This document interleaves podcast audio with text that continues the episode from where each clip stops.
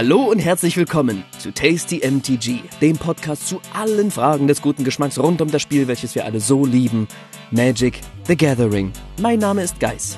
Und ich bin Martin. Herzlich willkommen zur neuesten Ausgabe unseres kleinen True Crime Podcasts. Heute haben wir es gleich mit zweihundertvierundsechzig neuen Verdächtigen zu tun. Allesamt haben ihre Ecken und Kanten und versuchen etwas zu verbergen. Aber jede und jeder hat ihren Preis und falls nicht, dann vergeben wir ihn einfach. Wir haben euch gebeten, euch heute mit uns hier zu versammeln, denn wir können mit an Sicherheit grenzender Wahrscheinlichkeit sagen, welche Karten die besten Artworks haben, welche am schönsten übersetzt wurden, welche am meisten Spielspaß bereiten und welche die absoluten Flavor-Wins sind. Um diesen spezial gelagerten Sonderfall lösen zu können, brauchen wir euch.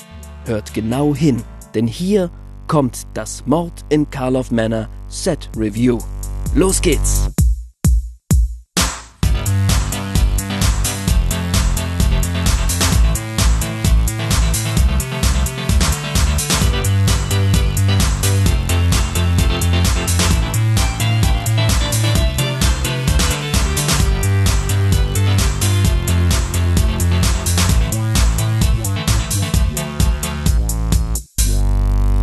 Ja, hallo Geiss. Hallo Martin. Lange nicht gehört. Karlov Männer. Da denke ich immer, kommt vielleicht das nächste Set dann Karlov Frauen. Ja, und äh, genauso mit, geht's auch weiter mit guten Wortspielen und ja, mal wieder einem neuen Set. Wir haben die dritte Folge im Januar aufgenommen und wir haben schon im Vorfeld mhm. festgestellt, das halten wir nicht durch. Also seht's uns nach, wenn es danach eine kleine Pause gibt, aber die nächste Folge kommt auf jeden Fall, aber nicht im Wochentakt. Das halten wir einfach nicht durch. Es hat sich angeboten, aber und wir hoffen, es freut euch. Aber um die Qualität zu halten, brauchen wir zwischendrin eine Pause, um uns von außen inspirieren zu können, um dann wieder mit genügend Quatsch, der nicht zu Magic gehört, auch hierher zu kommen. Ja, also g- ganz kurz, ich bin gleich di- direkt mit dem Gedanken drauf gestoßen, nachdem ich das formuliert hatte. Ich mag diese Übersetzung nicht. Dass sie Karlov Manor nicht übersetzt haben. Nee. Mord in Karlov und dann haben sie einfach Manor nicht übersetzt. Manor gehört doch nicht zu dem Namen Karlov, oder? Oder das Haus hat doch keinen Eigennamen. Mord im Hause Manor. Äh, Mord im Hause Karlov, Entschuldigung. Ja, okay. Mord im Hause Karlov. Das, das hätte ich geil gefunden, aber vielleicht klingt das zu alt hergebracht. Oder Mord im Karlov Anwesen oder Mord in der Karlov Villa. Aber eine Villa ist es nicht. Eine Villa ist es ein bisschen mehr als eine Villa, ne? Alles schön, aber ich, also ich kenne ja noch Mord in Gosford Park, das war ja auch mal ein schöner Film. Also, dass, dass man diesen Titel des englischen Hauses oder Mord in Downton Abbey, das wäre ja, da würdest du ja auch nicht Mord in der oh, Downton-Abtei übersetzen. Das wäre der beste dritte Film, den sie machen. Das wäre so, so Murder Mystery of Downton Abbey. Oh, wäre das gut. Ja. Was haben wir vor heute? Wir, wir schauen, nachdem wir uns letztes Mal die Story angeguckt haben, heute auf die Karten des neuen Sets. Und stellen euch die Mechanismen ein bisschen vor, sagen, ob die flavorvoll sind, wie das in die ganze Welt und Lore reinpasst und vergeben natürlich wieder auch unsere Preise. Flavor-Win, den Übersetzungswin, den Fun-Win und den silbernen Tasty für das beste Artwork. Und am Schluss machen wir noch unsere Vorhersagen für oh. das nächste Set im April und gucken. Ich bin so krass gespannt. Ich habe das Gefühl, ich lag irgendwo richtig, aber ich bin mir nicht ganz sicher. Und ich glaube, fürs nächste Set habe ich die vier Predictions, die alle zutreffen werden. Ich habe nur drei Predictions. Ich habe immer wieder eine Bonus-Prediction, weil ich sitze, ich liege zu oft daneben. Genau, aber ich habe ich hab einen Knaller dabei. Und okay. Ähm, okay. Genau, also bleibt dabei. Und es gibt auch diesmal was zu gewinnen für euch. Das, das oh. probieren wir einfach mal aus. Und zwar okay. die, die drei Speisen, die wir heute servieren. Die haben alle was miteinander so, zu tun. Ich dachte, die gibt's zu gewinnen. Dann lese ich die erste hier. Nein, nein, nein, nein. Die haben alle was miteinander zu tun und die verweisen auf, ja, einen, einen, ich würde mal sagen, einen, einen Ermittler, so kann ich es vielleicht sagen. Oder eine Ermittlerin, okay. die, ja, vielleicht dem einen oder anderen noch bekannt ist oder der anderen.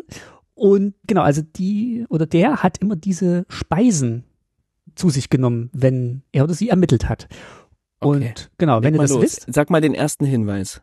Genau, also es geht gleich los mit der Vorspeise und also alle drei sind wichtig und am Schluss sagen wir, was ihr damit machen müsst, wenn ihr, wenn ihr wisst, wer es ist. Genau, und es geht los mit der Vorspeise. Da gibt's ein hart gekochtes Ei und Kaffee. Oh, Detective Pikachu. N- nein.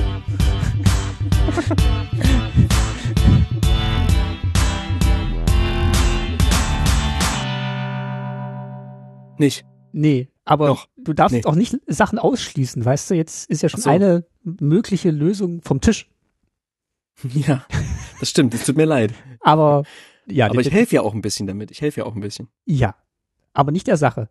Willkommen in der Vorspeise. Wir, wir machen eine ganz kurze Vorspeise und zwar mit einmal kleinem Feedback von euch. Da wollten wir noch das nachreichen, weil wir so ein bisschen versäumt haben, das, das zu tun. Weil vom vierundzwanzigsten November hat uns zum Beispiel der Dexter Ian geschrieben. Schreibt: absolut unterhaltsam und mit viel Geschmack. Sehr gute Audioqualität, sehr unterhaltsamer Inhalt und Humor. Schöne Signatur mit den Essensgerichten.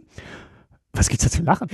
Höre euch immer wieder gerne und freue mich wie ein kleines Kind zu Weihnachten, wenn eine neue Folge kommt. Macht Ach, weiter so. Schön. schön, dass es diesen Podcast gibt. Und noch viel älter. Ach, geht runter wie Öl, geht das. Danke. Ja, dankeschön. Noch viel älter ist vom ersten siebten der Kommentar Hä? von äh, Felix in unserem Blog. Ja, das ist ein bisschen verpixelt. Ich muss, auch, ich muss auch ein bisschen schielen. Ich muss, also da geht's um die Folge Geschichten aus Mittelerde und schreibt: ich muss sagen, mit dieser Idee habt ihr meine Erwartungen weit übertroffen. Die kleinen Verweise auf die Geschichte waren herrlich. Das Intro war richtig gut.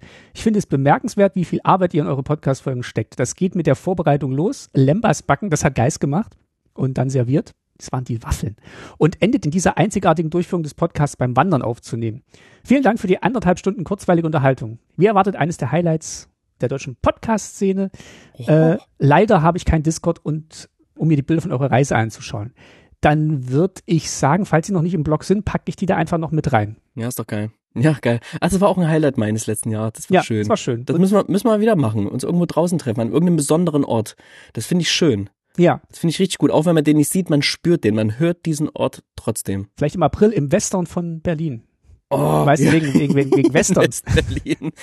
Westberlin. Den nehmen wir am Westen auf. Wir den sind schon im Westen. Ja, wir sind schon im Westen tatsächlich. Genau, also vielen Aber Dank. Dann suchen wir den mega westlichen Ort. So, die Europapassagen ist ja so ein richtiger, im K D W. Ja, schnell noch, schnell noch. Insolvent. Oh ja, stimmt. Ach du Scheiße, ja. Gut, okay, komm, lass uns. Ach nee, wir sind noch nicht. Ich möchte auch noch was vorstellen. Erst einmal vielen Dank für dieses Feedback. Toll. Es geht runter wie Öl, ja. sagte ich bereits, und es runter wie phyrexianisches Öl. Öl. Ich dachte auch gerade, ja. Und das gibt uns natürlich immer wieder einen Push, das weiterzumachen. Deswegen vielen, vielen, vielen Dank für dieses tolle Feedback. Das äh, freut mich zu hören. Und dass man so etwas wie die Vorbereitung, die man ja nicht sieht, dass die ankommt und dass man das spürt und dass, dass ihr das wertzuschätzen wisst. Toll. Da möchte ich euch noch als, Entschuldigung, wolltest du noch was Ich sagen? Fand das auf jeden Fall sehr lecker, die Vorbereitung, die, die, die Lembas-Waffeln. Das war's, was ich sagen wollte. Ja, gern. Äh, noch eine Ergänzung als Vorspeise. Ich sagte, ich habe ja beim letzten Mal schon angeteasert, dass es diesmal mit diesem neuen Set so sehr viele Produkte nebenbei gibt. Und ich stelle euch heute noch ein weiteres vor, und damit sind es immer noch nicht alle, aber ein weiteres, das solltet ihr wissen und solltet ihr euch anschauen. Vielleicht seht ihr das schon, wenn diese Folge rauskommt. Und zwar werd, wird es sogenannte Mystery Puzzles geben, die parallel zum Set veröffentlicht werden.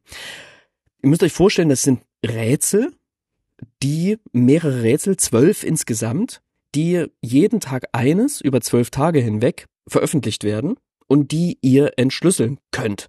Und das sind Rätsel, die werden im Internet veröffentlicht. Die Website verlinken wir euch. Es gab auch irgendeine, die man sich leicht merken konnte. Die habe ich mir aber jetzt selber gerade gar nicht aufgeschrieben, nur den komplizierten. Ich glaube, irgendwas also mit Detective Agency Ravnica oder so. Ja, irgendwie sowas, ja. irgendwie sowas. Also es ist doch nicht leicht zu merken. Wir setzen euch den Link auf jeden Fall. Und dort findet ihr, kommt ihr, werdet ihr weitergeleitet auf eine Unterseite von Wizards.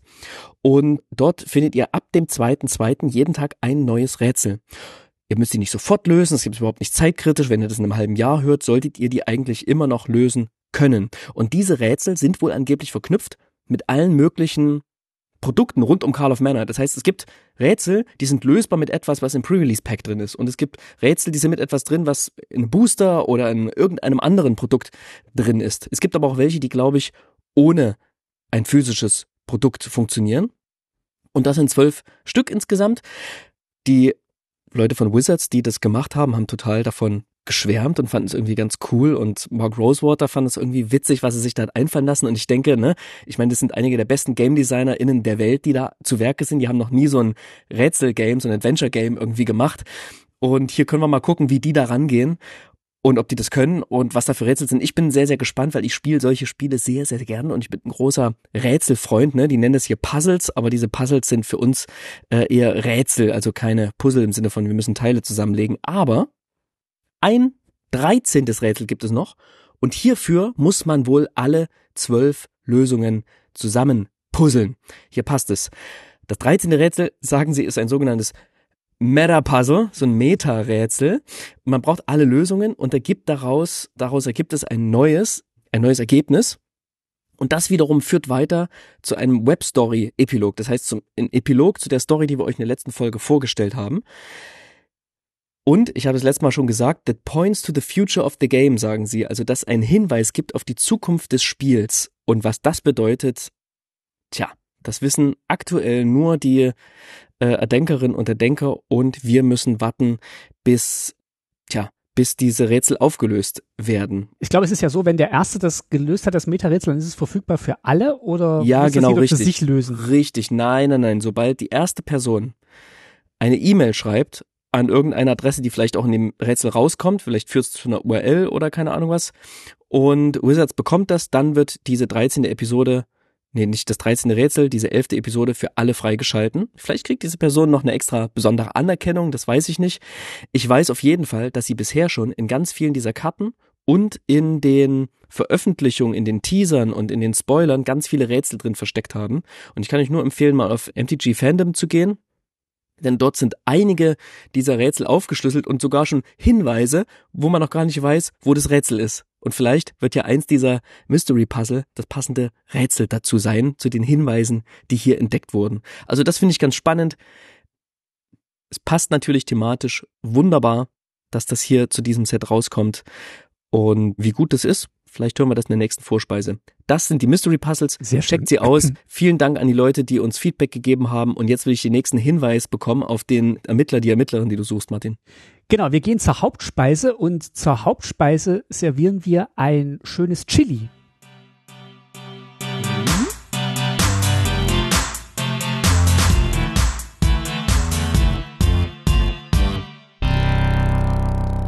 So. Tintin. Nein. Nee. Nee, nee. So, heute gibt's hier keine Story, die hört in der letzten Folge. Zieht sie euch rein. Genau. In aller Ausführlichkeit. Wir haben. Um heute. Genau. Um heute ins Set zu starten, würde ich wieder mal mit dir, dir ein paar kleine Fragen stellen, dir ein kleines Statistik-Quiz geben. Oh, mit ein ja. paar Schätzfragen, die für mich so ein bisschen zu der Besonderheit dieses, über die Besonderheiten dieses Sets erzählen. Und zwar, seit kurzem gibt es ja den Kreaturentyp Detektiv. Also seit diesem Set gibt's den? Nein, die gibt es, das ist das erste Hauptset. Ah. Die gibt es aber schon seit Doctor Who. Ah, okay, okay. Also wirklich seit kurzem, seit äh, letztem Jahr quasi. Mhm. Und es sind plötzlich sehr viele Detektive in Ravnica aufgetaucht. Auch Leute, die bisher keine Detektive waren und jetzt welche sind. Oder Detektivinnen. Pikachu. Pikachu zum Beispiel. Und jetzt möchte ich fragen, schätzt doch mal, wie viele Detektive sind im neuen Set? zwanzig. Mehr. Echt? Ähm, Darfst noch einmal raten? dreiundvierzig. Ein bisschen weniger. siebenunddreißig okay. Detektive sind im Set. Das ist eine ganze das Menge. Das ist ganz schön viel, ne? Ja. Das ist eine ganze Menge. Die sind auch, die haben noch alle möglichen weiteren Kreaturentypen dabei. Aber genau, mein drei-Fragezeichen-Deck freut sich. Mein, das tut ja, das einen stimmt, Sprung ja. Und mein Herz ebenso. Auch die vielen Karten, die ganz tolle Titel haben, die auf diese Detektivwelt anspielen. So, dann sind wir mal wieder in Ravnica und das ist ein Multicolor-Set, so wie immer. Und es wird überhaupt nicht als Multicolor-Set verkauft. Ja, aber das war ja, ja War of the Spark, da war es ja auch, machen wir auch auf Ravnica. Immer wenn Wizards was Neues ausprobiert, sind sie auf Ravnica. Ja, das stimmt. Also, in, in Ixalan gab es siebenundzwanzig mehrfarbige Karten. Wie viele sind's in Mord im Hause Karlov? achtundzwanzig. Darfst noch einmal raten? Mehr. Mehr? zweiundfünfzig. siebzig. Echt? Oh. Ja. Doch, siebzig, da, doch dagegen. Also siebzig mehrfarbige Karten. Doch dagegen. Doch dagegen. Ja. Genau. Ja, eine ganze Menge. So. Haben sie ganz schön reingepackt in das Set. Und jetzt mal wieder, was ich jedes Jahr sage zum, zum Winterset. Meld kommt zurück. Das ist meine Prediction für das nächste. Oh nein, natürlich. Nein, nein, nein, nein. Stopp, stopp, stopp. Jetzt lenkt man nicht ablenken. Das kommt in der Nachspeise. Ja. Und zwar, es gibt wieder sehr viele Karten mit sehr viel Text. Ja, das Winterset ist erfahrungsgemäß eins der komplexeren. Und dieses Mal haben sie es meines Erachtens mit den Textzeilen übertrieben. Ich habe eine komplizierte Scryfall-Suche im Internet gefunden, mit der man Textumbrüche detektieren kann. Allein das war schon eine kleine Detektivsuche. Was glaubst du, wie viele Karten gibt es mit acht oder mehr Zeilen englischem Text? In Deutschen ist es ja leicht, acht Zeilen zusammenzukriegen. Ich habe übrigens Karten gesehen mit zwölf Zeilen deutschem Text. Zwölf. hundertzweiunddreißig. Oh, okay. Nee, das war, das war sehr viel zu viel. Es sind fünfundzwanzig Karten, die acht Ach, okay. Zeilen oder mehr Text haben. Ja. Das ist ja noch. Bin ich jetzt noch nicht. Mach mal kurz, ich mach mal kurz Lost Caverns of Ixalan. Also jeder Detektiv. Das sind's, das sind's einunddreißig. Okay, mein Complete Point wurde hiermit entkräftet. Also wir haben, haben es hier mit einem der weniger komplexen Sets zu tun. Aber das war ja auch im Winter. Nur fünfundzwanzig Karten. Das war auch im Winter, ja. Also mir kam es ziemlich viel vor. Dann ist es nur mein Gefühl und hat sich offenbar in den Zahlen gerade nicht wiedergespiegelt. Ja, aber es ist auf jeden Fall nicht signifikant runtergegangen, als dass man sagen würde, dieser, dieser Komplexitätszuwachs, da, da steuert man es gegen. Also noch merkt man davon nichts. Also nein, das, das, das in jedem das Fall wird nicht. Das wird ein bisschen dauern. Es ist ein komplexes Set, was wir unter anderem darin erkennen, dass es sehr viele Mechanismen gibt. Also nicht diese zweieinhalb, die eigentlich immer angekündigt sind. Ne? Uff. Zwei alte und zwei neue und eine alte. Also wir haben tatsächlich eins, zwei, drei, vier, fünf, fünf neue Mechanismen hm, und plus. Zwei wiederkehrende. Sozusagen, ja, ja. Ich find's, ich find's eine ganze Menge. Ich finde es eine ganze Menge, weil die Mechanismen, über die wir jetzt sprechen, die wir euch kurz vorstellen werden, die sind auch nicht die einfachsten. Und ich fange mal direkt an mit Disguise. Verkleidung. Mhm. Das ist eine neue Version von Morph. Und Morph ist ja bekanntermaßen schon eine der komplexeren, einer der komplexeren Mechanismen. Was passiert hier? Karten haben Disguise und dann einen Mana-Betrag dahinter. Ich habe mal hier als Beispiel den Bolrak-Clanprügler herausgesucht. Das ist eine Ankommen, ein Zyklop und Krieger. Der kostet vier und zwei Rote für eine drei zwei Kreatur. Der hat allerdings auch Doppelschlag und Trampelschaden. Und schön Flavortext. Es war nicht schwierig, den Täter auszumachen. Schwierig war, ihn davon abzuhalten, das Verbrechen weiterhin zu begehen. So, und das Ding ist, der verkleidet sich, sodass man den nicht direkt erkennen kann. Was heißt das? Für drei Mana, also drei beliebige Mana, kann man diese Karte verdeckt auf den Tisch legen, so wie bei Morph, mhm. und dann ist es eine zwei zwei-Kreatur mit einem entscheidenden Feature. Es ist nämlich kein Morph, nicht einfach nur eine zwei zwei farblose Kreatur, sondern die hat noch Abwehr zwei. Das heißt, die ist ein bisschen schwerer zu removen, ist aber nach wie vor eine zwei zwei. Und für den Mana-Betrag, der hinter Verkleidung steht, in dem Fall drei, rot-rot, kann man ihn flippen. Das heißt, man kann ihn zu einem beliebigen Zeitpunkt für die Verkleidungskosten, ein ganz tolles Wort, aufdecken. Und ja, dann ist es plötzlich keine zwei zwei-Kreatur mehr, sondern ein drei zwei-Doppelschlag-Trampler. Wie auch immer der sich versteckt hat oder verkleidet hat vorher. Man sieht, er hat so ein, so ein kleines, so ein Hütchen gebastelt aus, aus Knochen auf dem Kopf, aber so richtig tarnt ihn das jetzt nicht, möchte ich mal sagen. Na, mein Tipp wäre einfach, der, der klebt sich ein zweites Auge an. Eine gute Idee. Das ist eine sehr gute Idee. Okay, ich kleine kleine kleine Story habe ich dazu gehört. Im Stream haben das Mark Rosewater und seine Kollegen erzählt, die an der Mechan- an dem Mechanismus gearbeitet haben. Sie wollten Morph zurückbringen, fanden aber diese zwei zwei Morph-Kreaturen zu schwach und wollten die ein bisschen stärker machen, wollten ein bisschen mehr Anreiz geben, dass diese Karten gespielt werden können. Und früh gespielt werden, weil die, ja, weil die ja sonst immer auch sehr schnell sterben als zwei zwei. Ja, genau, genau. Und was, was natürlich das Schöne ist, wenn man die Karte verdeckt legt, die wollten auch noch, dass sie möglichst lange im Spiel bleibt, dass man sie auch flippen kann. Also, dass man möglichst mhm. die Chance bekommt, die auch zu flippen. Und damit haben sie, haben sie experimentiert, haben sie Preiswerte gemacht, haben sie zu einer drei drei gemacht, haben sie zu einer drei zwei gemacht. Es war alles zu aggressiv, es war alles zu krass und man hat plötzlich keinen, keinen Anreiz mehr, die zu flippen, weil die an sich schon effektiv genug war. So, die Karte. Also haben sie Award gegeben. Was heißt, es ist ein bisschen schwerer, die zu removen. Die bleibt also ein bisschen länger liegen und es ist wahrscheinlicher, dass, wenn sie länger liegen bleibt, ich sie auch flippen kann. Und das ist eine ziemlich gute Idee. Ich bin gespannt, wie sie es spielt, aber es hört sich erstmal total logisch an und ich finde ja Abwehr an sich eh einen guten Mechanismus und eine Abwehr zwei. Das heißt, wenn man den removen will, muss man zwei mehr bezahlen auf einer zwei zwei-Kreatur, wo man nicht weiß, was drunter liegt. Das überlegt man sich schon zweimal. Und es ist auch flavormäßig, finde ich, sehr schön, weil wenn du getarnt bist, bist du auch ein bisschen schwerer auszumachen und anzuvisieren. Das Natürlich, ist großartig. Verdeckte Informationen, ja. ne? Verdeckte Informationen, verdeckte Ermittler. Da kannst du wirklich einen verdeckten Ermittler spielen auch. Ja, das finde ich, das finde ich sehr schön. Also genau. ge- gefällt mir und spielt sich bestimmt auch gut. Ich Ich, ich greife vielleicht ein bisschen vor, aber wir haben jetzt natürlich hier schon wieder eine neue Mich- einen neuen Mechanismus, der einen alten Mechanismus besser macht, ne? Also, das, mhm. das, also ja, ja. Ja. dieses Day-Night kommt mir in den Kopf und Cascade im letzten Set, was sie ersetzt mhm. haben durch Entdeckung, also Discover. Und jetzt das neue Morph ist Disguise. Aber ich finde, es passt sehr gut zum Set und ich finde, mhm. es ist tatsächlich auch eine schöne, schöne Adaption oder Weiterentwicklung von, von Morph. Ja, es ist halt ein, es ist halt ein richtig guter Mechanismus und ja, so ein, es gibt einen Power Creep in Magic, den müssen wir nicht, da müssen wir nicht drum herum reden und es wäre schade, den Mechanismus deswegen zu verbannen, weil die drei Mana zwei zwei Kreatur, die irgendwie zu schnell weg ist, zu fragil ist.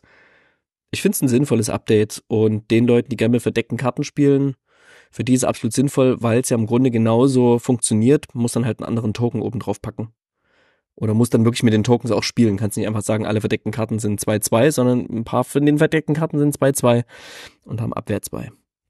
Aber wir haben ja noch einen Mechanismus, mit dem man verdeckte Karten ins Spiel bekommt. Oder es gab einen und es gibt schon wieder, es gibt auch dazu einen neuen. Erzähl mal. Genau, wer Morph sagt, muss auch Manifestieren sagen. Und wer Verkleidung sagt, der muss auch Tarnen sagen. Oder Cloak. Und das ist quasi ein Mechanismus, der Karten auf ihre Rückseite dreht und sie zu einer zwei zwei-Kreatur mit Abwehr zwei macht, also der sie quasi verkleidet. Und genau, das heißt, du musst einfach nur die Karte, die das auslöst, spielen und die Mana-Kosten bezahlen und dann kannst du zum Beispiel, wie auf der Karte Entlarvung des Schuldigen, Exposed the Culprit, das ist ein Spontanzauber für eins und ein rotes, der sagt, bestimme eins oder beides, decke eine verdeckte Kreatur deiner Wahl auf oder schicke eine beliebige Anzahl an aufgedeckten Kreaturen mit Verkleidung, die du kontrollierst, in einem verdeckten Haufen ins Exil, mische den Haufen und tarne sie dann. Und um sie zu tarnen, bringst du sie als zwei zwei-Kreatur mit Abwehr, zwei verdeckt ins Spiel. Und dann kannst du sie zu einem beliebigen Zeitpunkt für die Mana-Kosten aufdecken, falls es eine Kreaturenkarte ist. Und wenn die Karte natürlich dann auch noch Verkleidung hat, dann kannst du sie für die Verkleidungskosten aufdecken. Aber es kann im Prinzip jede Karte getarnt werden und für mhm. die Mana-Kosten kannst du sie dann aufdecken. Aber dazu musst du sie erstmal tarnen und das kann eben nur durch andere Karten ausgelöst werden. Und das können auch nur bleibende Nicht-Landkarten sein, richtig? Die das ich aufdecken kann. Instants kann ich ja dann nicht aufdecken, ne? Das Meine geht Karte nicht, genau. Bring eine Genau, Karte. Falls es eine, nur Kreaturen sogar, sogar nur Kreaturen, ne? Decke sie zu einem beliebigen Zeitpunkt für ihre Mana-Kosten auf, falls es eine Kreaturenkarte ist. Ja, genau. Wenn du ein Land, wenn du irgendwie einen Land oder einen Spontanzauber oder eine Verzauberung tarnst, Kannst dann nie bleibt sie für immer eine zwei zwei, Abwehr zwei Kreatur. Genau. Ja. Genau, also das ist quasi der, der, der Gegenpart zu Tarnung. Das ist der Gegenpart zu Verkleidung. Vielleicht noch kurz zur Menge der Karten, die im, die im Set sind. Also es gibt siebenunddreißig Verkleidungskarten und fünf Karten, die dieses Tarnen mhm. und Cloak auslösen. Also deutlich, ja, deutlich klar. weniger. Ja, ja, naja. Die Karte ist richtig gut, finde ich. Also wenn ich das Deck spiele im Limited oder so mit dem, also decke eine verdeckte Kreatur deiner Wahl auf für zwei Mana, ist schon gut, ne? Wenn ich, wenn du gesehen hast, bei dem mhm. Zyklopen, den ich gerade vorgestellt habe, kostet es halt fünf Mana insgesamt, den zu flippen. Für zwei Mana ist das natürlich ganz äh, recht stark. Andererseits, du musst ja schon mal drei Mana bezahlen, um ihn zu, um ihn manifestiert zu spielen, also verkleidet zu spielen. Und dann hast du entweder noch die zwei Mana, das heißt, du bist in Zug fünf und in Zug fünf könntest du ihn wahrscheinlich auch. Ja, nee, das ist ein Effekt. Ich finde es schon gut. Ja, das stimmt ganz gut. Ja, stimmt, stimmt. Ist ganz gut. Okay. Tja, was passt doch? Also jetzt kommt ein Flavor-Banger nach dem anderen. Mhm, ne? Bisher finde ich es find ja. schon mal richtig gut. Und das nächste sch- schlägt genau in die gleiche Kerbe, denn wir können, wir können Kreaturen verdächtigen. Es ist, es ist einfach richtig gut. Suspekt, verdächtigen. Ne? Ich mache mal ein Beispiel. Wir haben hier den verstohlenen Mitmischer. Der kostet zwei und ein schwarzes für eine Ankommen Vampir-Räuber-Kreatur mit Power Toughness drei zwei. Und wenn der verstohlene Mitmischer ins Spiel kommt, verdächtige bist du eine andere Kreatur deiner Wahl, die du kontrollierst. Das ist geil. Man kann seine eigenen, eigenen Kreaturen kont- verdächtigen oder andere. Das ergibt total Sinn als Satz. Allein das liebe ich ja immer, wenn diese Sätze, diese mechanischen Sätze. Auch im Spiel ähm, was Schönes, also ein Schmunzeln. Syntax-Sinn ergeben, ja, genau. Ja. Und dann steht hier in Klammern recht einfach, eine verdächtigte Kreatur hat Bedrohlichkeit und kann nicht blocken. Und das natürlich total simpel. Ich lege dann einfach so einen Marker drauf, es gibt so Suspect-Marker und dann weiß ich, okay, hat Menace, Bedrohlichkeit, kann nicht geblockt werden. Äh, kann nicht blocken. Kann schon noch geblockt werden, kann nur nicht blocken. Und das ist cool. Das, die macht die Kreatur aggressiver, ne, so ein bisschen verdächtig, aber jetzt kann ich zwar Schaden zufügen, aber kann keinen Schaden abhalten. Der, ja, die will einfach ja. auch nicht, die will einfach auch nicht auffallen. Also die will jetzt auch nicht, die sucht nicht bewusst die Konfrontation. Also wenn sie gestellt wird, dann natürlich, aber sie sucht nicht von sich aus die Konfrontation. Also es ist so ein bisschen Kimball auf der Flucht, finde ich. Das, auf der Flucht, genau, das wollte ich gerade sagen. Die ist auf der das Flucht. Bisschen als genau. Und die, die, die spurtet über die Gehsteige und stößt mhm. Passanten weg und genau. hat eben Bedrohlichkeit, aber kann eben, stellt sich eben nicht offen der Konfrontation. Kann nur von zwei Leuten gehalten werden. Ja, ist das ganz ist cool. Ist cool. Ganz, ganz cool, ja. Und die blockt nicht, die wartet nicht, dass was kommt, die rennt los. Also, ist also richtig, richtig schön. Richtig schön, ja. Ja, ja. Find ich ich mach mal nur der Vollständigkeit halber, was die Karte sonst noch macht. Immer wenn ein oder mehrere verdächtigte Kreaturen, die du kontrollierst, angreifen, wende Überwachen eins an. Das heißt, die kriegt man nochmal eine zusätzliche Belohnung, wenn man verdächtigte Kreaturen besitzt, mit denen angreif, an, angreift, dann kriegt man hier nochmal Surveil eins. Zwölf Karten gibt's davon. Gar nicht so viel, ne? Aber ich glaube, die, die spielen sich sehr lustig. Ja, bisher, bisher großartig. Ja. Ich habe das Gefühl, das war noch nicht alles. Willst du gleich noch das nächste machen? Dann mache ich das übernächste. Ja. Beweissicherung. Ah, oh, ist das gut. Ist das gut. Beweissicherung. Collect Evidence, ne? Also im Englischen sind es sogar zwei Worte. Also Beweismittel sichern, würde man im Deutschen vielleicht sagen. Aber es wäre natürlich für so eine Beweise sammeln. Viel. Vielleicht Beweise auch. Sammeln, ja, genau. Aber du sammelst ja eigentlich nicht. Ja, okay, erzähl mal, was ihr macht. Also, ich habe hier wieder ein Beispiel mitgebracht. Diesmal eine Rare. Und zwar den Ferox aus dem Beilbrecherwald. Das ist wieder eine wunderschöne grüne Kreatur. Diesmal eine Bestie für zwei grün-grün, vier vier. Das klingt schon mal gut. Die hat aber auch noch Todesberührung und Eile.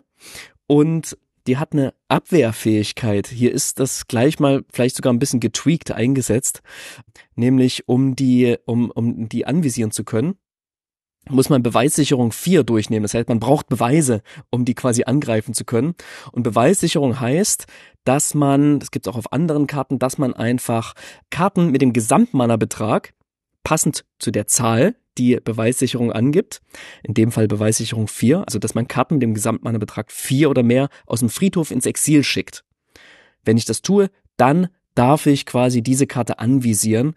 Aber es gibt natürlich auch noch andere Karten, die mir einen eigenen Vorteil bringen, wenn ich Beweissicherung durchführe, die dann stärker werden. Das ist einfach wieder mal eine schöne Kicker-Variante, aber halt hier mit einem ganz tollen Flavor. Man muss schon was gesammelt haben und das Gesammelte, ne, die gesammelten Unterlagen, die gesammelten Beweise befinden sich schon alle im Friedhof. Das ist sozusagen unsere Ablage, unser Ablagestapel. Naja, oder du musst es halt am Tatort sammeln, wo jemand umgebracht wurde. Ah, oder das, oder das finde ich auch gut. Ich, also ich finde es flavormäßig noch besser, weil man sagt ja auch gerne, das ist der Ablagestapel, ne? Und ja. die Ablage ist ja das, so, ja, wo man okay. die ganzen Sachen, die gemittelten, die gesicherten Beweismittel alle so hinpackt, bis man sie dann endlich braucht. Und dann braucht man sie und kann sie sozusagen in die, ins Exil. Was wäre das? Das wäre sozusagen das, die Reservatenkammer. Ja, Asservatenkammer. Die Reservatenkammer ist das, wo die Neuankömmlinge warten müssen. Die Asservatenkammer äh, reinpacken, wo man weiß, okay, das gehört jetzt zu einem Fall, das muss gesichert werden. Ach, schön. Beweissicherung. Beweissicherung N. zweiundzwanzig Karten gibt es damit. Mhm. Oder die auf Beweissicherung reagieren.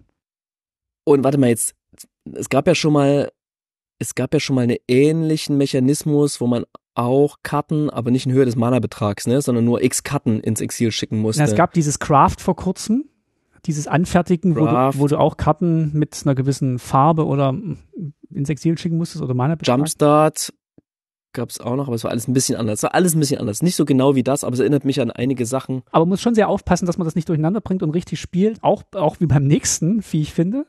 Da, ja. Also einen neuen Mechanismus haben wir noch, nämlich Fälle und Cases. Also so ein richtiger Detektiv löst, löst natürlich auch Fälle. Das ist geil. Und da gibt es zwölf Fälle, die alle ja einen schönen Titel tragen, wie zum Beispiel in unserem Beispiel der Fall des durchstöberten Labors. So sind die alle aufgebaut.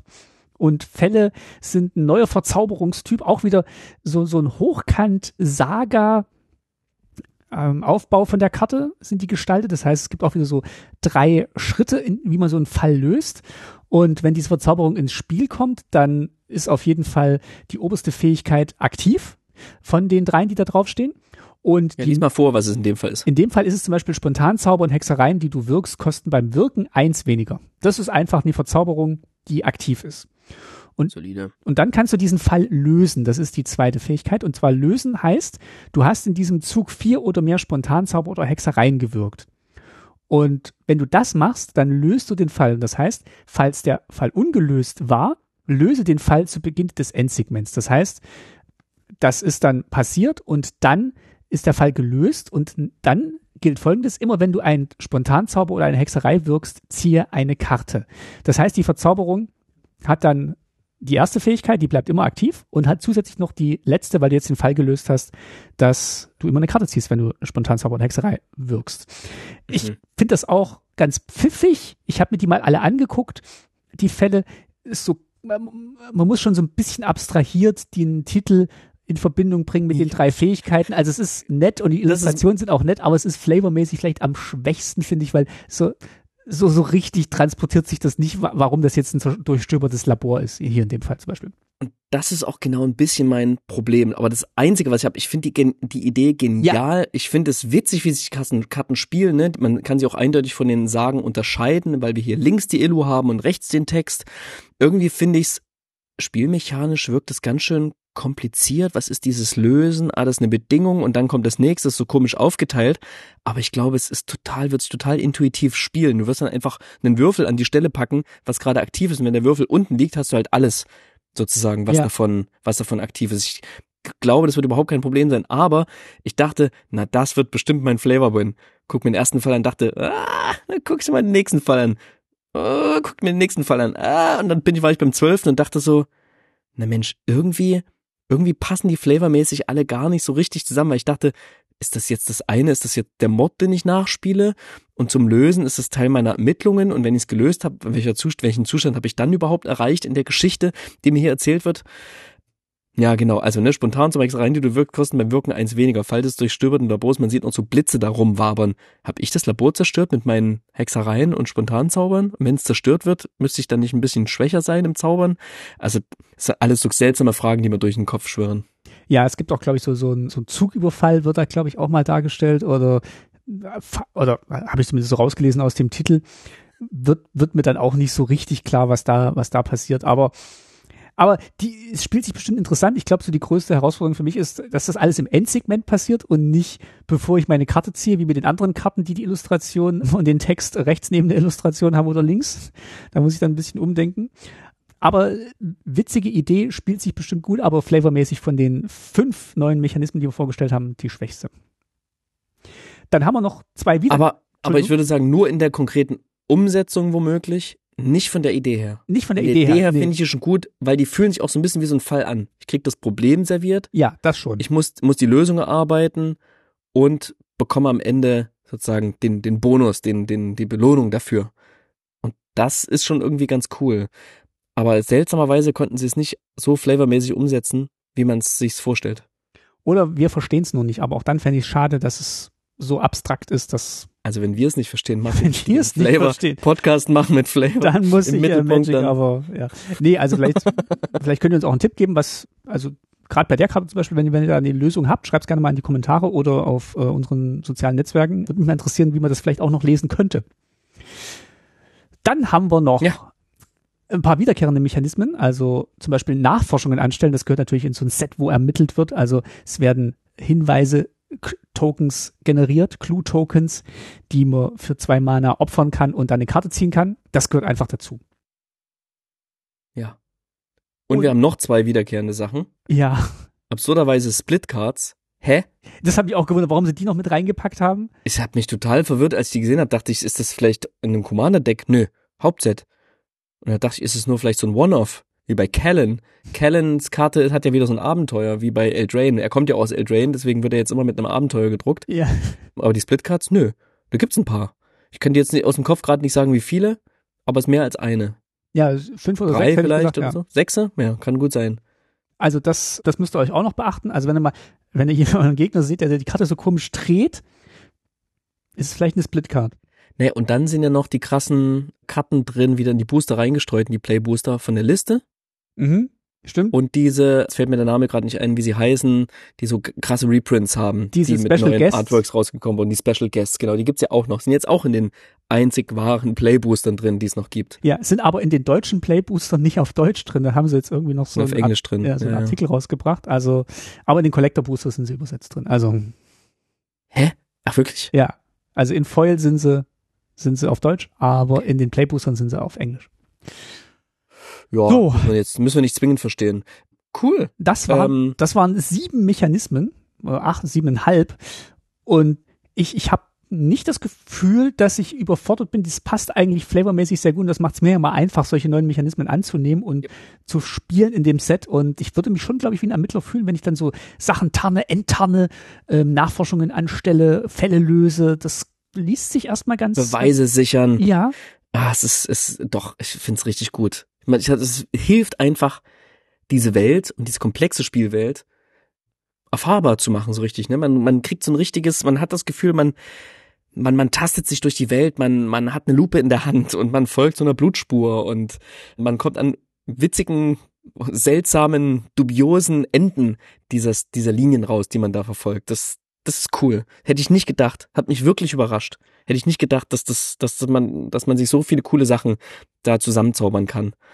Haben sie, haben sie sehr konsequent umgesetzt. Hat bei mir auch immer tatsächlich einen großen Einfluss, wie ich das Set wahrnehme, wenn die Geschichte schon mal gut ist, und die war in dem Fall gut, hat man in der letzten Folge vorgestellt, und das macht es mir dann immer leichter, auch in so ein Set reinzukommen, zu verstehen, wie tickt diese Welt, wie welche Mechanismen unterstützen diese Story, und das ist hier, glaube ich, allein jetzt vom Lesen, ich habe es ja noch nicht gespielt, finde ich gelungen. Ich freue mich tatsächlich, das auszuprobieren, und ich würde da gern den ein oder anderen Draft machen.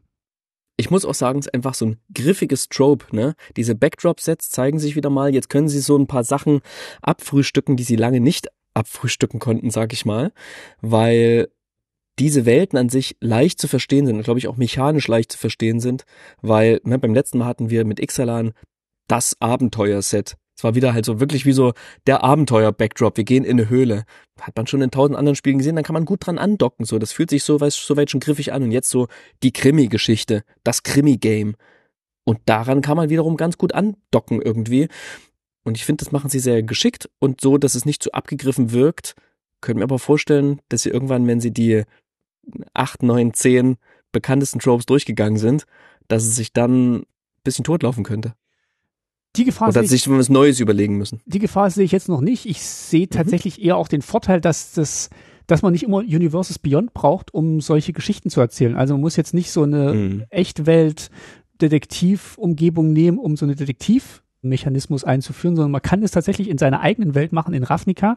Ja. Ähm, man kann es, man ja. kann es auch auf ganz anderen Welten machen. Neukapenna war ja, glaube ich, auch im Gespräch. Ne? Das haben sie sich dagegen entschieden, weil es da so wenig Gesetz gab, sondern nur Mafia.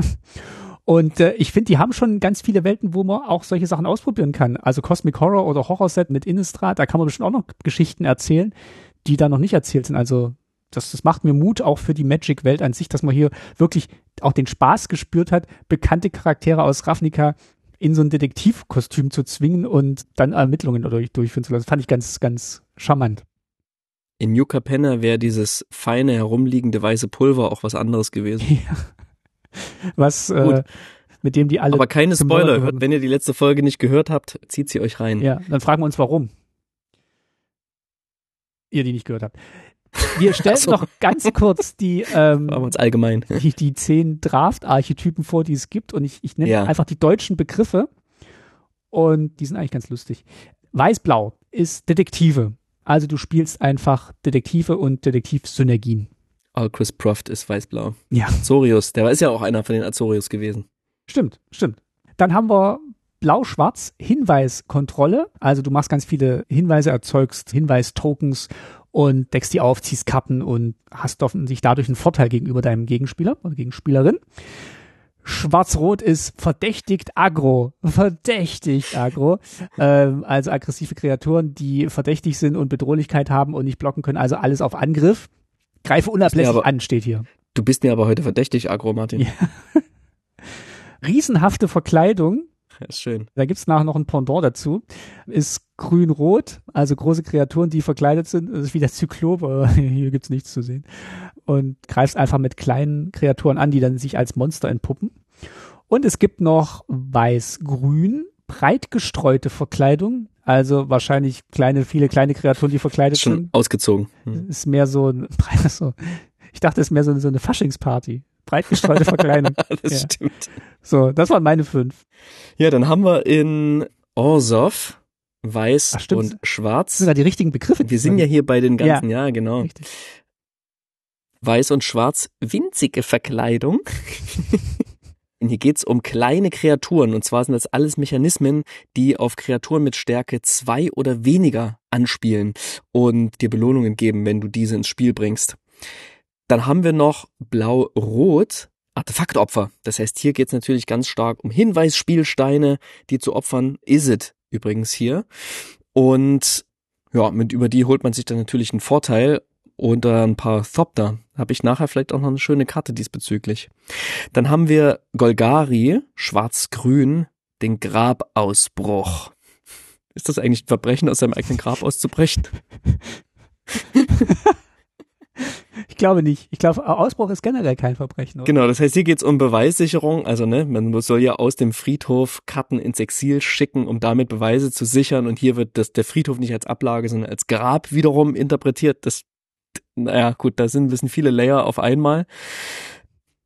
Aber darum geht's hier. Dann haben wir Boros, Rot und Weiß, Bataillon.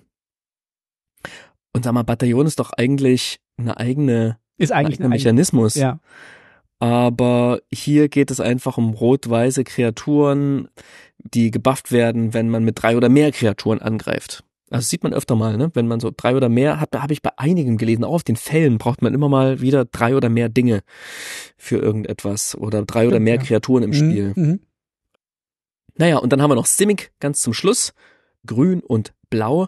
Hier geht's um Beweissicherung, das heißt, man muss den Friedhof voll machen und dann einfach, ja, mit dem, mit seiner Ablage geschickt interagieren und kriegt dann hiervon einen Vorteil. Also sehr ähnlich, sehr nah an Grabausbruch. Könnt mir vorstellen, dass man Sultai hier sehr gut spielen kann.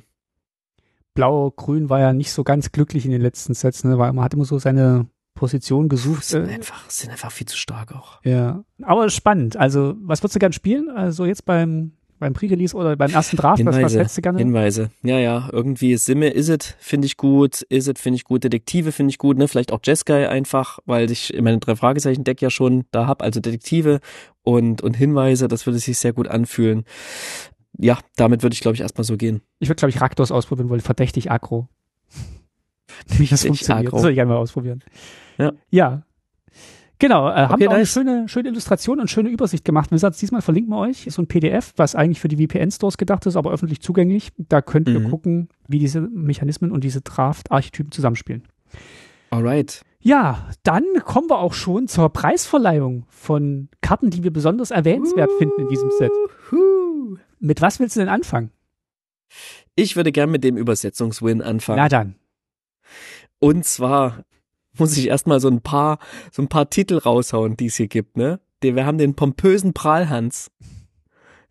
Oder so Karten, die so Lakon, Lakon, der lakonische Esrim, Leiter der Agentur. Da muss ich auch sagen, wenn man diese deutschen Titel durchliest, es liest sich weniger nach F B I, sondern mehr nach Finanzamt Erkenschwieg. So, so teilweise. Die, die, die Zinnstraßen-Drahtschtante. Ja, also ah, es ist so ein bisschen, großartig. Ist so ein bisschen behutsam und ein bisschen ah, doch schön. Ja. Ach, so irgendwie süß. Wandelnde Wäsche. Ja. Kurioser Kadaver. Das ist auch kurios. Das ist alles schön. Aber gewonnen hat Slime Against Humanity. Ja, die was? Menschenrechtsverschleimung.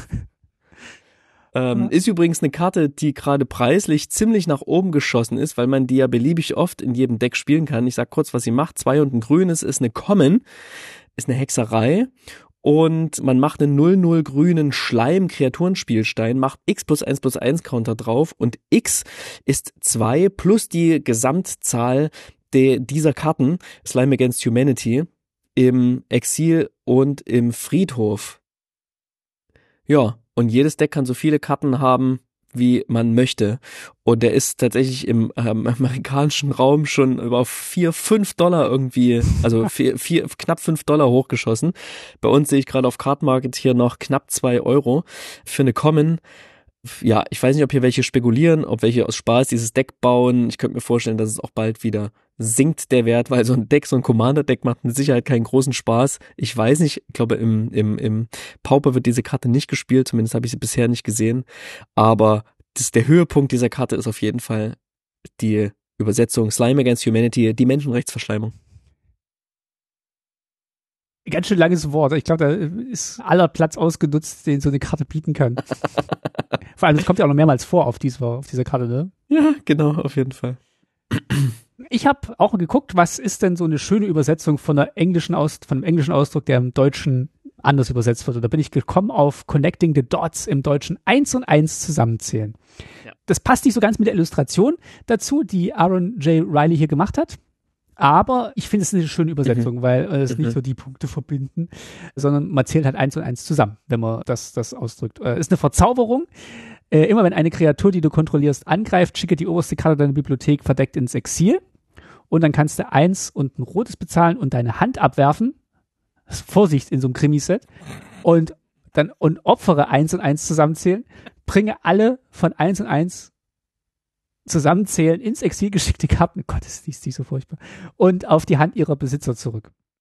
Sag mal, ist das neu? Die Hand abwerfen? Haben sie das auch? Haben sie nicht vorher immer geschrieben, wirf deine Handkarten ab? Ich glaube, das ist schon öfter jetzt zu lesen gewesen. Es liest, sie, sieht lustig aus auf jeden Korrigiert Fall. Korrigiert uns, wenn wir da falsch liegen, aber ich meine, das ist schon öfter zu sehen gewesen. Alright, alright, alright. Kostet eins und ein rotes die Karte. Und äh, ja, finde ich eine schöne, schöne, schöne Übersetzung. Connecting the Dots, eins und eins zusammenzählen. Ich glaube, ich würde gerne weitermachen mit dem Fun-Win. Do it. Ich fange mal an und ähm, fang mal an. Und ich nehme tatsächlich die von dir eben erwähnte wandelnde Wäsche, die Lumbering Laundry. Aha. Finde ich total lustig. Kostet zwar fünf Mana für eine vier fünf, Kleider machen Leute, ähm, Artefakt-Kreatur Golem und du kannst zwei bezahlen und bis zum Ende des Zuges kannst du zu jedem Zeitpunkt verdeckte Kreaturen, die du nicht kontrollierst, anschauen. Ich finde, das wird bestimmt sehr lustig sein am Tisch, weil das ist so, eine, so ein kleines Spiel.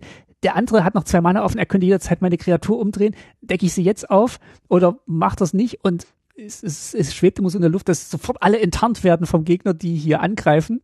Und für Verkleidung fünf, also, also die Kreatur kann sie auch selber verkleiden, diese Wäsche. Kann sie für drei als zwei zwei Kreatur mit Abwehr zwei spielen und du kannst sie für fünf Mana umdrehen. Ich finde das witzig. Ich glaube, das sind so, so ein bisschen Stand-off dann am Tisch, wenn ganz viele verkleidete Kreaturen vom Gegner da liegen und die verkleidete Wäsche dann bedroht, die alle aufzudecken. Ja. Ist natürlich aber auch immer so ein kleines Memory-Game. Ja. Mit diesen verdeckten Karten am Tisch. Dann kann der Gegner sie doch so, so Hütchenspielermäßig vertauschen. Ja, man also muss ja aber, man, also beim Turnier werden sie ja immer markiert, welche ja. welche sind, ne? Ja, das ja, darfst du ja. nicht. Aber ich, ich finde das, ich finde das spannend, ich würde das gerne mal spielen, wie sich das dann spielt. Die ist auf jeden Fall cool. Ja, mein Funwin hat den wunderschönen Flavortext, das Analyselabor für unterwegs. Die Detektivtasche. Sehr gut. Die Detektivtasche, Detective's Satchel, kostet zwei. Rot und Blau, also passend, ne, für die Isit hier, so die, die, wie sagt man gleich nochmal? Martin. Wie sagen sie bei Limited Resources immer gleich nochmal, wenn sie am Anfang die, Comment, die ankommen, Signposts ankommen. Gut, das wollte ich doch sagen. Das ist die Detektivtasche mit einer wunderschönen Illustration von Andrew Marr. Ich finde die das wirklich stimmt, toll. Sehr schön, ne? Ist ein Artefakt. Wenn die, wenn die Detektivtasche ins Spiel kommt, stelle zweimal Nachforschungen an. Ist das schön, ne? Die macht, die stellt die Nachforschungen einfach doppelt so gut an, wie, als, wie eine Kreatur, die keine Detektivtasche dabei hat. Also man macht zwei Artefakt-Spielsteine, zwei Clues. Und die kann man auch benutzen, denn für Tap erzeuge ein eins eins farblosen Detektiv-Artefakt, äh, Thopter-Artefakt-Kreaturen-Spielstein mit Flugfähigkeit. Und das kann man aber nur machen, falls man in diesem Zug ein Artefakt geopfert hat. Das heißt, man kann seine Hinweise nutzen, was suchen und dann schickt man seine Späher los, die das Ganze dann in die, in die richtige Richtung fliegen, um den Fall genauer zu untersuchen. Und ah, das ist schön, man kann damit direkt was anfangen, man kann die Karten ziehen, man kriegt noch den Thopter und ich glaube, das macht einfach tierisch Laune, weil das in sich schon so eine kleine, kleine Mini-Maschine ist, ne? Vielleicht kann man es nochmal flickern oder so, was ja in Blau auch hier und da mal möglich ist. Oder man kann eben noch viele andere weitere Clue-Spielsteine ins Spiel bringen. Und das ist, ah, das ist cool. Ich glaube, das macht sehr viel Spaß. Passt perfekt in mein Drei-Fragezeichen-Deck rein. Kommt natürlich auch in mein Drei-Fragezeichen-Deck rein. Und passt genau ist einfach das, bei, bei den Drei-Fragezeichen ist es das Dietrich-Set von Peter Shaw. Ich dachte, du schickst die Hinweise mit dem, mit der Drohne zurück ins Labor. Ah, oder so. Ja, ich habe es eher so verstanden, dass man dann, wenn man den, den Hinweis richtig liest, dass man dann ein Ziel hat, wo man seine Speer hinschickt. Ja, ist auch schön. Seine ja. Fabda. Aber kann man seine ganz Drohnen. Viel reininterpretieren und reinspielen. Eine Detektivdrohne. Passt wirklich sehr gut in dein Deck rein. Finde ich sehr schön. Gut.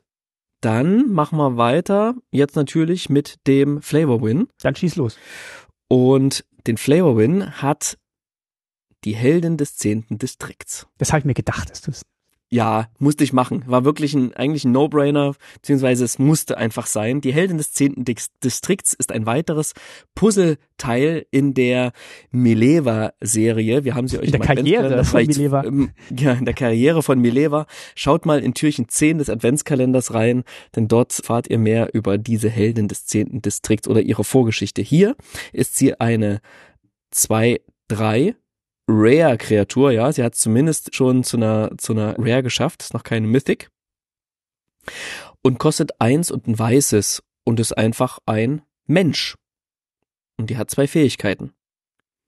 Die erste Fähigkeit ist für eins und ein weißes und Beweissicherung zwei wird die Heldin des zehnten Distrikts zu einem Mensch-Detektiv mit einer Basis-Widerstandskraft, Stärke und Widerstandskraft vier vier und Wachsamkeit. Das heißt, für zwei Beweissicherung zwei mausert sie sich vom normalen Mensch quasi zum Detektiv, wird vier vier und hat Wachsamkeit. Aber das ist noch nicht das Ende ihrer Karriere, leider. Ne? Hier ist gleich der nächste Karriereschritt mit inbegriffen. Denn für zwei und ein weißes und Beweissicherung vier und falls sie bereits ein Detektiv ist, also falls man die Fähigkeit davor ausgelöst hat, wird sie zu einer legendären Kreatur namens Mileva, die Unverzagte. Und das ist dann eine fünf fünf und hat andere Kreaturen, die du kontrollierst, haben Unzerstörbarkeit. Und dann ist es eine, eine Legendary. Noch nicht so, dass man die als Kommandeurin mhm. benutzen kann für sein Commander-Deck, aber das wäre vielleicht auch gleich ein Schritt zu weit. Das kommt dann vielleicht beim nächsten Mal. Hier hat sie jetzt einen verwegenen Schlapphut auf und trotzdem noch ihre Rüstung drunter irgendwie und sie ist das alles und aber es hat einen coolen irgendwie haben sie jetzt ja hochstehenden Riesenkragen. Ja. Bestimmt. Sehr gut, also das finde ich total schön. Also nachdem du mir diese Geschichte erzählt hast im, im Türchen zehn, dann äh, fand ich das auch noch noch beeindruckender, was sie da über die Jahre hinweg da aufgebaut haben mit dieser Figur ja, und ja. immer so ein bisschen immer so ein bisschen unterm Radar, dass man es halt wirklich nur merkt, wenn man wirklich alle Sets im Blick behält, aber toll. Also ja, und und weil diese Story so ein kleiner Running Gag bis mittlerweile ist, haben sie das sogar auf diese Karte übertragen und selber eine kleine Geschichte in diese Karte mhm. eingebracht, ne? Von vom Mensch zur Detektivin und von der Detektivin zur legendären Detektivin, die auch noch allen Kreaturen Unzerstörbarkeit gibt und hat dieses Beschützende, ne? Nach wie vor irgendwie in ihrer D N A drin, finde ich sehr sehr on flavor. Und eine schöne, schöne Karte. Ich weiß noch nicht genau, wo ich sie spielen werde oder ob ich sie überhaupt spielen kann, aber sie ist auf jeden Fall ein Flavor-Win. Was ist denn deiner? Mein Flavor-Win ist Tomic, Wirker des Gesetzes. Tomic, Wielder of Law.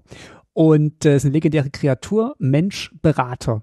Und wenn wir uns erinnern, das ist ja der Partner von Ral Zarek. Und deswegen hat Tomic, Wirker des Gesetzes, hat auch Affinität zu Planeswalkern. Das fand ich sehr schön, weil wir dieses, also dieses Affinität haben wir bislang ja immer äh, zu, zu anderen Dingen gehabt, zu, zu Artefakten und so. Und der, der hat eben Affinität zu Planeswalkern, weil Ral Zarek natürlich ein Planeswalker ist. Und äh, Tomic ist bei den Orzhov, er ist dort Mensch-Berater, also er ist ein Mensch und er ist dort Berater. Deswegen hat er das auch als sein Kreaturentyp und ist fliegend und wachsam, weil er hier auf so einem großen äh, fliegenden Gargoyle unterwegs ist. Wahrscheinlich von der Orzhov-Basilika. Und immer wenn ein Gegner Kreaturen als Angreifer deklariert und weil es zwei oder mehr jener Kreaturen dich und oder Planeswalker, die du kontrollierst, angreifen, verliert jener Gegner drei Lebenspunkte und du ziehst eine Karte. Also er beschützt tatsächlich auch sich und äh, seinen Partner und äh, mit der Kraft der Orzhov und vielleicht auch der Izzet verliert dann eben die, jener Gegner drei Lebenspunkte und ich ziehe eine Karte. Finde ich, finde ich sehr schön, dass diese Beziehung zwischen den beiden hier auf so eine, so eine pfiffige, mechanische Weise auch nochmal dargestellt wird, obwohl Ral Zarek gar nicht im, im Set drin ist, soweit ich es gesehen habe. Aber, nee, er, hab ich auch nicht gesehen. Aber er wird hier eben so indirekt mit, mit, mitgedacht äh, durch das, durch das schöne Affinität zu Planeswalkern von Tomic. Ich ja. find's geil, seine Klamotten schreien Orzhov auf jeden Fall. Ja. Und es sieht auch nicht, es sieht auch so ein bisschen out of place aus, aber ich glaube, er, er kann schon auch sich ins Getümmel stürzen, wenn es für die gute Sache ist oder ja, für, für seinen Partner Ral. Finde ich, finde ich schön. Das ist eine schöne Figur, der Tomic auch. Ja. Out of place ist klar. Er steht auf einem fliegenden Gargoyle ja. mitten in der Luft. Sehr schön. finde ich. Klasse. Und, kommen wir äh, zum silbernen Tasty. Ja. Ich, ich würde gerne anfangen. Bitte. Es ist eine Karte, die ich letztes Mal auch schon kurz erwähnt habe, weil es eine Story-Spotlight-Karte ist. Und zwar ist das, da stimmt was nicht. It doesn't add up. Illustriert mhm. von Anastasia Ovchinikova. Und sie zeigt hier auf dieser Karte für drei und ein schwarzes, es ist ein Spontanzauber, bringe eine Kreaturenkarte deiner Wahl aus deinem Friedhof ins Spiel zurück, verdächtige sie.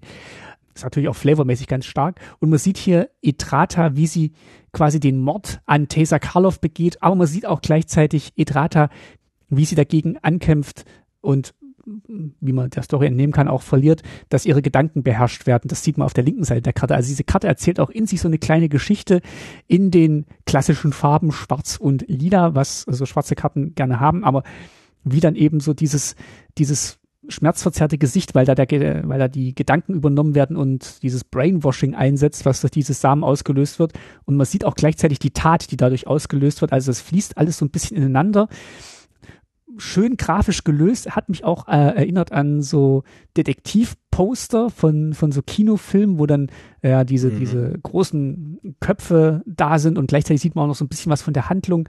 Und ja, hat mich, hat mich sehr angesprochen, wo ich diese Karte gesehen habe.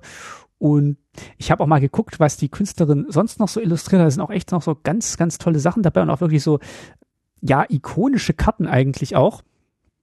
Jetzt muss ich mal gucken, ob ich mir die hier aufgeschrieben habe oder ob ich die in der Folge sehe. Genau, die hat zum Beispiel... Cable Coffers hat sie mal gemacht. Die hat auch Alesha Who Smiles at Death illustriert, also auch eine ganz mm. wichtige Figur, eine ganz ikonische Karte.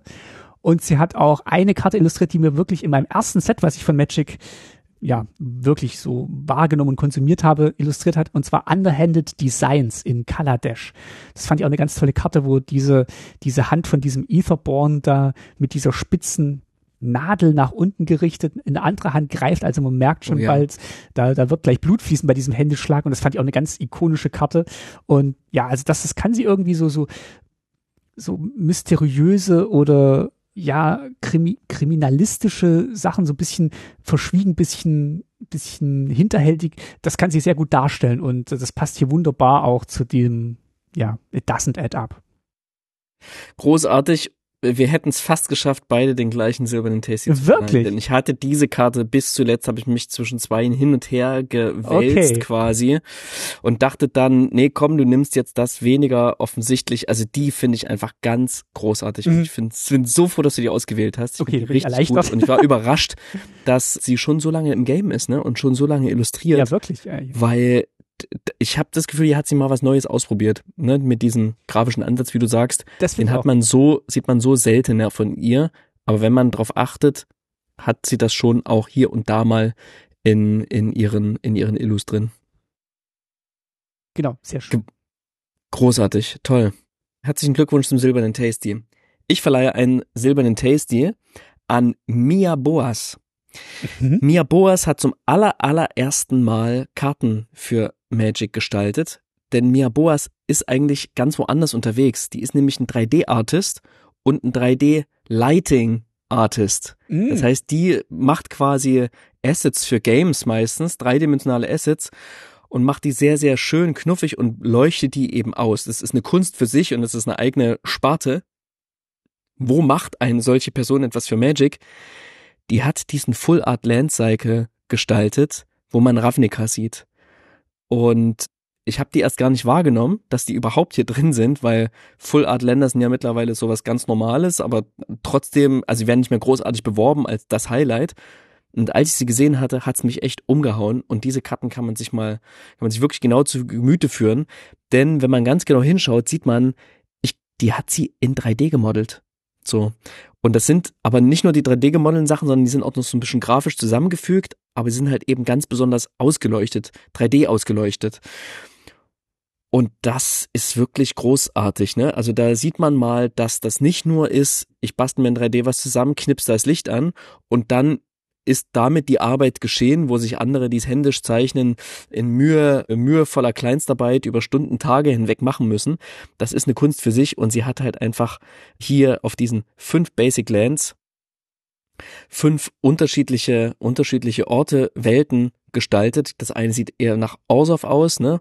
Das andere ein bisschen nach Selesnya, so eine Rakdos, schwarz-rote Stadt irgendwie, die Mia, Azorius. Äh, schaut euch die mal an, vielleicht vielleicht sind das auch die Viertel gar nicht so eindeutig zuzuordnen, weil die sind natürlich wie alle Basics nur einfarbig. Ich finde sie großartig. Dafür gibt es den silbernen Tasty für Mia Boas. Vielleicht sehen wir ja zukünftig noch mehr von ihr. Das ist kein schön, Secret ja. Lair. Das ist kein, eigentlich ist es ja. so ein Secret Lair-Ding, weißt du? Es ist mal wieder hier so mittendrin und es würde einem auch gar nicht auffallen, wenn man nicht genau hinguckt. Und ich hoffe, das habe ich hiermit für euch getan. Und wenn ihr sie nicht eh schon auf dem Schirm habt, ich glaube, ihr guckt da auch sehr, sehr genau hin.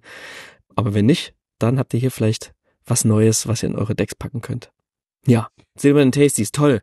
Also schöne Karten, die wir ausgesucht haben. Ich bin richtig richtig stolz auf uns gerade. Ich finde es auch, ich find's auch schön. Aber gut gemacht. Das Set fühlt sich gut an. Also die Karten sind schön und ich bin sehr mit rein mit dem Set und mit uns. Ja, ach, das ist wunderbar. Ja. Das ist ein toller Abschluss. Dann gib mir doch jetzt bitte den letzten Hinweis auf den Detektiv oder die Detektivin oder Ermittlerin, die du suchst. Genau, zur Nachspeise isst unsere Ermittlerin oder unser Ermittler gerne Toastbrot mit Erdnussbutter und Rosinen.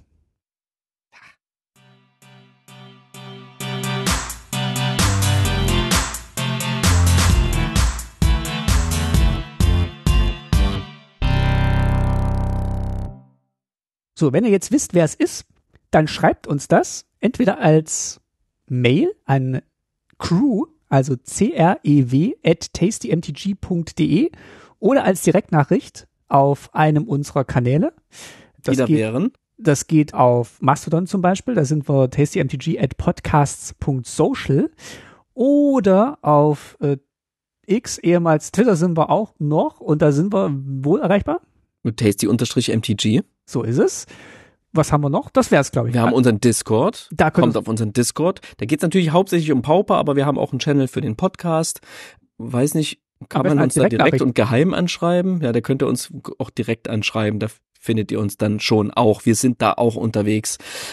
Aber selbst um uns die Nachricht nicht zu schreiben, kommt einfach mal auf den Discord. Da sind liebe nette, liebe nette Leute und wenn ihr Pauper noch nie probiert habt, ist dort der perfekte der perfekte Raum, um es einfach mal auszuprobieren. Und zur Tasty Paper Pauper Night, die immer dienstags ist, ist einfach mal ganz entspannt über Spelltable auszuprobieren.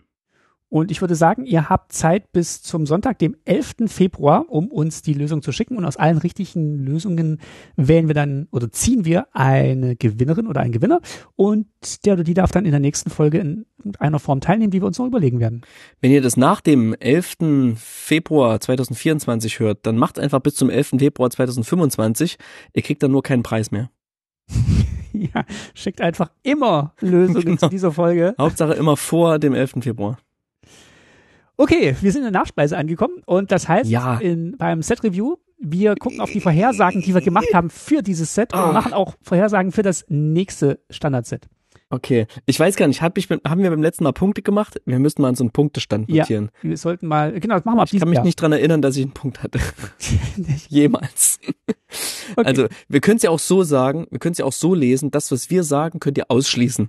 Dann seid ihr auch schon ein Stückchen näher an der Wahrheit. Vielleicht waren wir gar nicht so schlecht. Vielleicht nicht, na, wir schauen mal. Dann fangen wir an. Also, ich, hab, ich habe gesagt, es wird eine Rätselstory geben, ähnlich wie damals in Eldritch Moon. Würde ich sagen, dass... Ja, ich meine, ich, ich würde mir den Punkt nicht geben, denn was ich gemeint hatte, war, in diesem Zwei-Block-Set ging das natürlich besser. In Shadows over Innistrad haben wir quasi das große Rätsel serviert bekommen, ohne Auflösung. Und in Eldritch Moon haben wir die Auflösung bekommen, Emma cool war's. Und wir hatten quasi ein ganzes Set, wo, wo wir ohne, wo wir keine Auflösung hatten. Das geht natürlich bei diesen Ein-Block-Sets nicht. Habe ich mir auch nicht so richtig überlegt. Wir haben eine Rätselstory, ja, aber nicht wie in Eldritch Moon. Also ich würde mir einen halben Punkt geben. Okay, dann ich schreibe das mal hier vorne mit hin. null Komma fünf Punkte, okay. Okay, gut.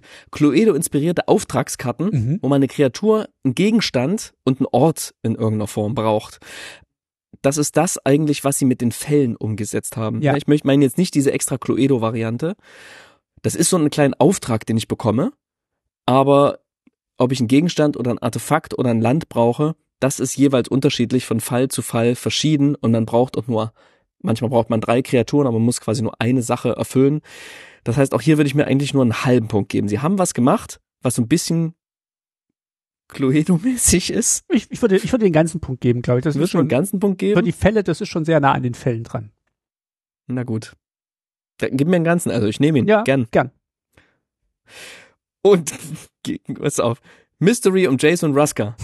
Ja, gut. Das kann, ist das immer noch ein Mystery. Prediction. Ist immer noch ein Mystery. Hat sich nichts Neues dazu ergeben. Ich dachte, hier wird es um sie gehen. Null Punkte. Ich weiß nicht, ob das später bei den Predictions für Outlaws of Thunder Junction bei dir dabei ist, aber da sieht man sie ja als Silhouette, Fraska. Kommen wir gleich dazu. Kommen wir gleich dazu. Okay, gut. Dann gebe ich dir hier keinen Punkt. Bitte. Danke. So. eins Komma fünf Punkte, ey. eins Komma fünf So viel hatte ich noch nie. Ja, großartig. So, was habe ich gesagt? Ich habe gesagt, es gibt ein Artefakt-Theme mit Mordwaffen. Das ist nicht so ganz eingetreten, würde ich sagen. Also eigentlich gar nicht. Nee, Artefakt-Theme nicht, aber es gibt Mordwaffen. Es gibt Mordwaffen, aber auch nicht so, dass es ein... Die The- Wrench gibt's, ne? Diese Rohrzange. Es ja. gibt den Dolch. Es gibt... Nee, das Seil hatten sie nicht. Es gibt sie halt alle in dieser Cluedo-Erweiterung. Ja, das würde ich auch zusammenfassen mit meiner dritten Prediction, neuer Landtyp Rooms. Ich würde mir vielleicht für diese zwei Tipps einen halben Punkt geben, weil das schon irgendwie vorkam, aber hauptsächlich halt diesen Ach, Cluedo. Du hast diese Rooms predicted, ohne den Spoiler zu wissen vom Cluedo-Ding? Ja. Sehr gut, da würde ich dir aber mal einen ganzen, ganzen Punkt geben. Es ist halt nicht im Hauptset, aber das zu predikten, da würde ich dir jetzt mal einen Na gut, dann nehme ich mir aber keinen. Für den neuen Landtyp Rooms ist ja, ist ja kein Landtyp an sich, es sind nur Rooms, die ja, anders okay. sind. Aber dann nehme ich mir keinen für die Mordwaffen, weil es einfach kein Theme ist und irgendein Artefakt wird schon drin gewesen sein, das Mord-Theme ist. Aber es war jetzt nicht so. Das stimmt, ja. Es war jetzt nicht so. Immer dabei. Ja. Aber okay, hier, guck mal, die okay. zweite Prediction. Manifestieren kommt zurück. Wer ist der Mörder? Ja, wow. Das finde ich. Ja, aber hallo. Das finde ich gut. Du kriegst einen ganzen Punkt. Ja. Auf jeden Fall. Wow, waren wir gut. Da Extrem gut.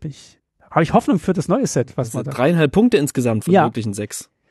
Finde ich gut. Schreibe ich mal hin. Dreieinhalb Punkte. Und dann das vergleichen wir dann beim nächsten Mal. Unsere Predictions werden generisch genug, um endlich Punkte zu machen. Es kommt gleich eine sehr spezifische Prediction für Outlaws of Thunder's Junk. Okay, machen wir abwechselnd? Ja, können wir machen. Okay. Okay, ich fange an. Mhm. Okay. Es wird einen legendären Pferd-Commander geben. Okay. Also, also eine, eine Kreatur, die irgendwie sagt, deine Horses machen das und das. Also es muss nicht zwingend ein Pferd sein. Aber es wird irgendein Reiter, eine Reiterin oder sowas sein, die speziell auf den Kreaturentyp Pferd anspielen wird. Okay. Weil Pferde, Wildwest, glaube ich, werden eine prägende Rolle spielen und deswegen wird es eine passende Commander-Kreatur geben. Eine legendäre Kreatur, die man als Kommandeurin oder Kommandant spielen kann. Da kann ich gleich anknüpfen mit meiner Prediction. Finde ich erstmal sehr gut, deine. Das freut mich auch sehr, das zu spielen. Da kann ich gleich anknüpfen. Es wird, es wird so, so eine Art Mount geben, also Tiere, auf denen man reiten kann. Und also so Vehikel nur als Tier, dann passiert irgendwas damit und es wird da auch eine ne Mechanik zurückkommen, die wir lange nicht gesehen haben, und zwar Horsemanship. Horsemanship wird zurückkommen, das mhm. ist so eine Art Flying auf dem Boden, also,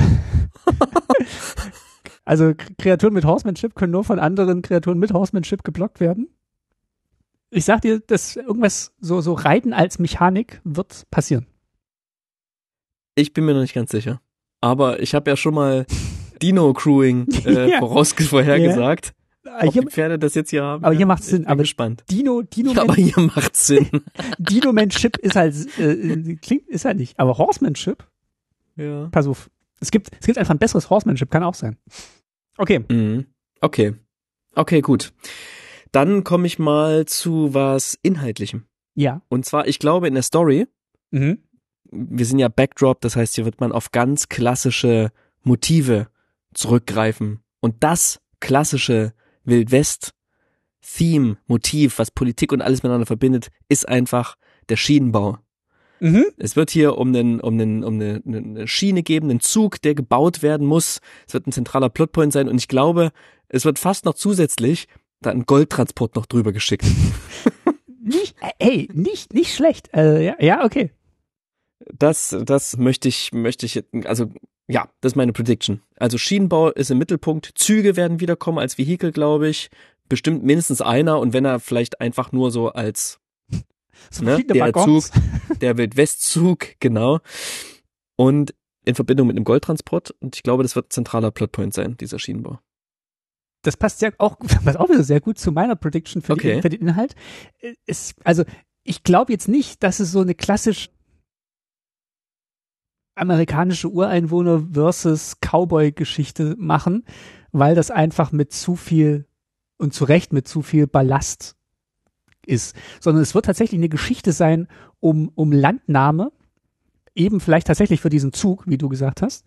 Und es wird auch irgendeine Art von Revolution geben von den Menschen, die dort ursprünglich gewohnt haben. Also es wird, das wird dieser Konflikt sein, das wird irgendwie mhm. um, um Landnahme und vielleicht auch gewaltsame Landnahme gehen. Das ist mhm. meine, meine, meine Prediction an der Stelle. Es passt alles zusammen ja, bisher. Das ist jetzt echt gut, ja. Okay. Ja, Landnahme, um, ne, um, ne, um die Schienen da halt lang zu bauen. Ja, genau, genau. Das ist es ja meistens. Ja. ja. Genau, so, kommen wir zu meiner Prediction Nummer drei. Jace und Fraska tauchen wieder auf. Okay, okay. Sie sind im Wilden Westen. Ja, das ist so eine kleine Bonus-Prediction, aber ich würde jetzt mal kurz schauen auf die Folge achtundachtzig. Benjamin Blümchen als Cowboy. Ich würde sagen, Kellen kommt als reitender und lasso-schwingender Cowboy zurück. Das, das kommt alles zusammen. Nicht nur, dass Kellen hier vorkommt, er kommt natürlich vor, als reitender, lasso-schwingender Cowboy.